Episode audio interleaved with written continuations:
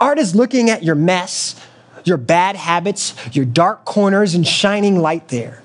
Art is looking at your boring stories, knowing they're boring, and finding a way to tell those stories anyhow.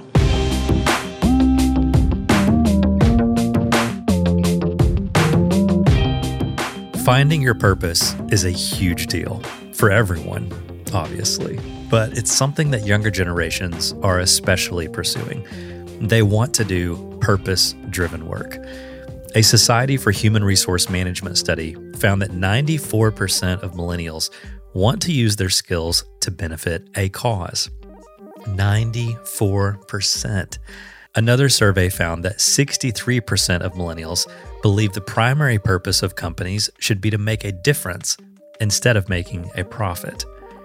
People want to find a purpose, and that's why I was so surprised to hear this talk from artist and author Shabazz Larkin. Shabazz is an extraordinary human being who oozes joy. Everyone loved him last year at Story 2020. Listen in on some of his talk. He says that what we're really looking for isn't exactly purpose, but something else. I'll let him make the case, but it just might change your mind on what we talk about when we talk about purpose. Here's Shabazz. Today, I actually want to talk to you about the multi million dollar idea of purpose. From the books, the groups, the TV shows. I've taken a part of a few of them, all selling purpose. For most of my career, I've worked as a creative director at ad agencies all over the world, helping huge brands and public personas understand and sell, of course, their purpose. But why is it that we've read all the books and we've done all the groups and still find ourselves walking in circles? And if you're lucky enough to spend all your time pursuing that big purpose of yours, oftentimes you are rewarded with the gift of being isolated, disconnected, and discontent. Maybe I'm alone, maybe I'm not. But my personal journey is begging for the question is there something else? This talk is for all those still trying to figure out what you are doing with your life. And for those who are looking up in, at a very different world, realizing that their big purpose might not meeting, be meeting this new day. So, I'm here to say find your art because purpose is overrated.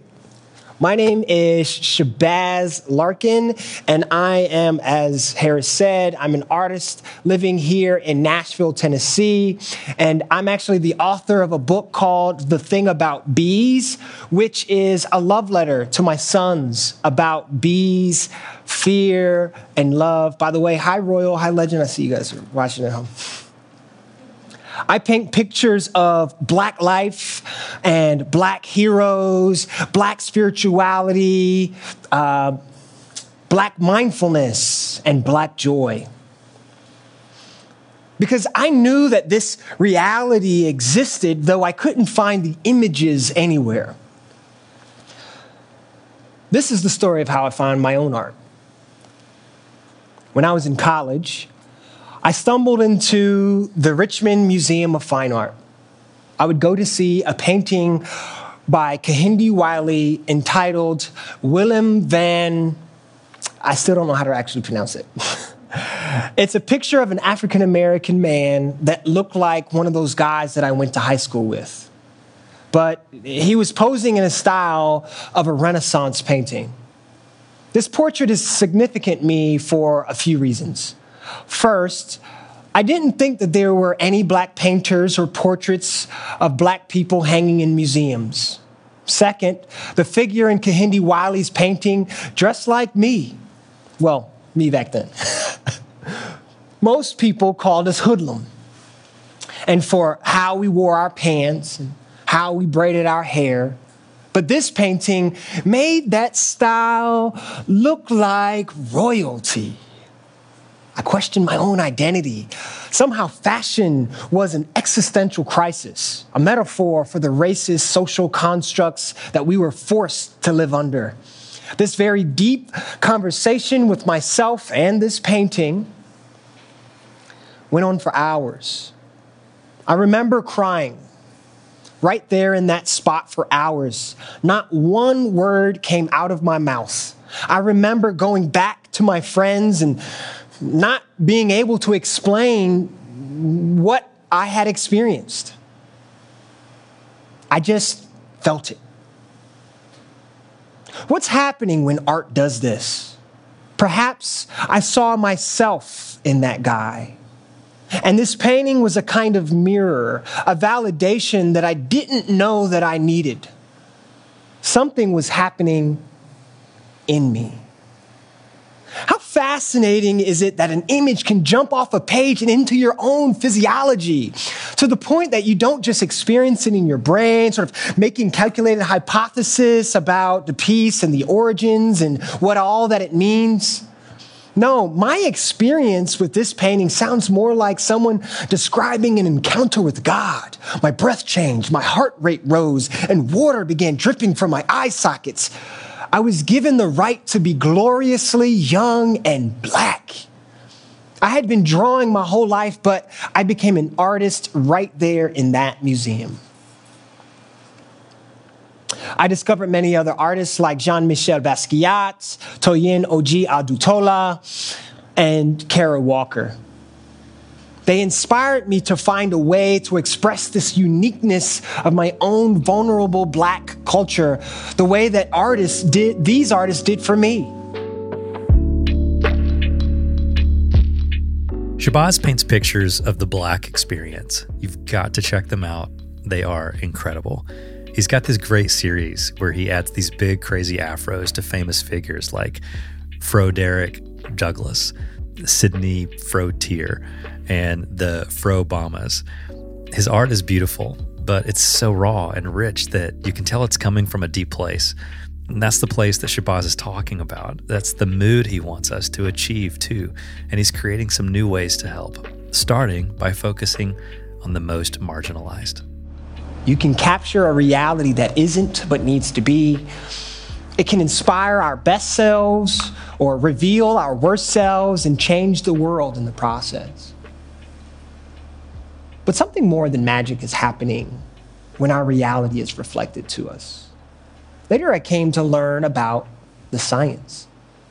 Researchers have associated an energy unit with feelings, measured by the glucose used to process emotions, and sort of a boring story to tell. But we think that if our brains are like computer chips, Emotions are messages that are sent around the body, uh, our whole bodies, and back into our brains, creating physiological attributes like breathing, blood flow, sweating, arousal, fidgeting, based on what our emotions are trying to tell us. Now, this is the part that blew my mind. They found that people who process feelings by themselves use 80% more energy than those who process feelings with someone else leaving them more emotionally, emotionally depleted and therefore unhappy sooner and more often than those processing with someone else. In essence, we're made to do this thing called life together. What's happening is we, we become this kind of mirror for each other's reality. And I think there was other there was another uh, session that talked about similar topics. Um, if someone or something can match our reality, then our brains tell us what we all want to know. We exist. We are real. We are not broken. We are safe. And now we can go forward. Art can help people process emotions as well. Art is more than pictures or sculptures or sounds or pictures on sculptures with sounds. Art is an expression of how we feel, our experiences, our loss, our pain, our joy, our rebellion, our story, our identity. Most of all, art is a reminder that we exist. It says, We are not alone. And if you can't draw or paint or make sculptures and songs, you can make empathy because art is empathy. And art is taking what's been bottled in you and splatting it all over the earth, however it wants to come out. Art is looking at your mess, your bad habits, your dark corners, and shining light there. Art is looking at your boring stories, knowing they're boring, and finding a way to tell those stories anyhow. I love this quote from Robin Roberts that says, Your mess is your message. Art says your stories matter. Art turns your style into identity. One of the most rewarding parts of taking in any art, be it music or movies or poetry or novels, anything, is that moment where someone is describing a feeling you thought was unique to only you. Suddenly, you realize you're not alone. Uh, somebody else out there had that experience, that feeling, that instinct, and now you feel just a little bit bolder, safer, and more real because you know that what you thought was something that made you weird is actually just a part of the human experience. That's what Shabazz is passionate about creating, and it's something we can all get involved in no matter what kind of art we make. We all have the ability to give other people solidarity through our work. We spend our lives debating purpose and floundering what it might be when our art is sitting right under our nose. Our purpose asks, Who are we? an existential question that might not be ours to answer. But our art asks, What will you do right now with what's in front of you? Then it asks again tomorrow. Because when making art, failure is dope. There's no right way or wrong way. You have a feeling or an experience of something inside that has to come out, and you let it out. Then you do it again in some other way. So if that art is crap, it's okay. You learn why and you go make some more art. Art keeps us more connected to the process of being human instead of the aspirations of success. But wait, where do you start? Start with shame. Shame is the feeling that something is too small or unworthy of talking about. Shame doesn't want to be articulated because it's the opposite of art. It wants to hide in the closets, under your bed, and in your dark corners. There's so much good art hiding behind a door of shame, a door of this doesn't exist and no one cares, just waiting for you to shine your light on it. And your vulnerability is that light. And if you can be vulnerable about how you feel or how you look or how you think, then you can help others do the same. What you may notice or may not notice that I have no eyebrows. Suddenly, at 34, over the course of a few months, all my hair had fallen out. A product of what I would learn to be alopecia. There was a period in time I couldn't look in the mirror. And that's because I hated what I saw, because I didn't recognize myself. But I love this image of me turning my face into art the way of a, um, the, my way of sort of claiming who I am, claiming my own image, because vulnerability transforms our reality into beauty, which for me transform into a radical acceptance of self. Vulnerability is the willingness to say, I am beautiful too, just as I am.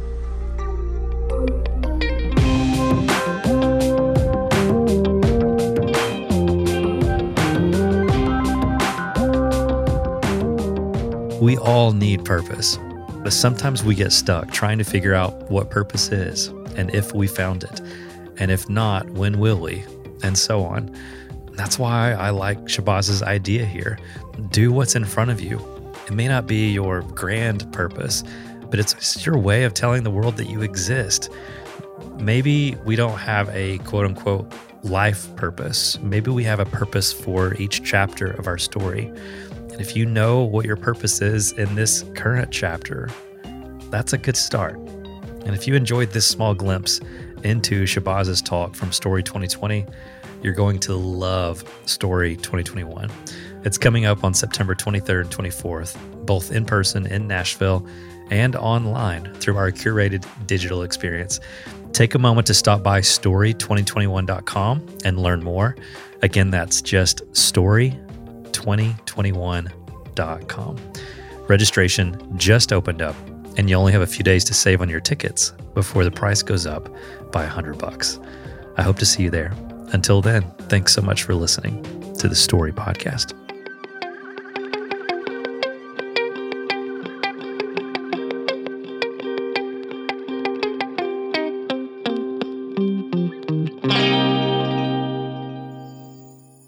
The Story Podcast is a production of the Astoria Collective. It is hosted and curated by Harris III and produced, edited, and mixed by Chad Michael Snavely and the team at Sound On Studios. All music for season five of the Story Podcast is provided by the talented musicians at Soundstripe. For more information about this podcast and other creative offerings from Story, visit storygatherings.com.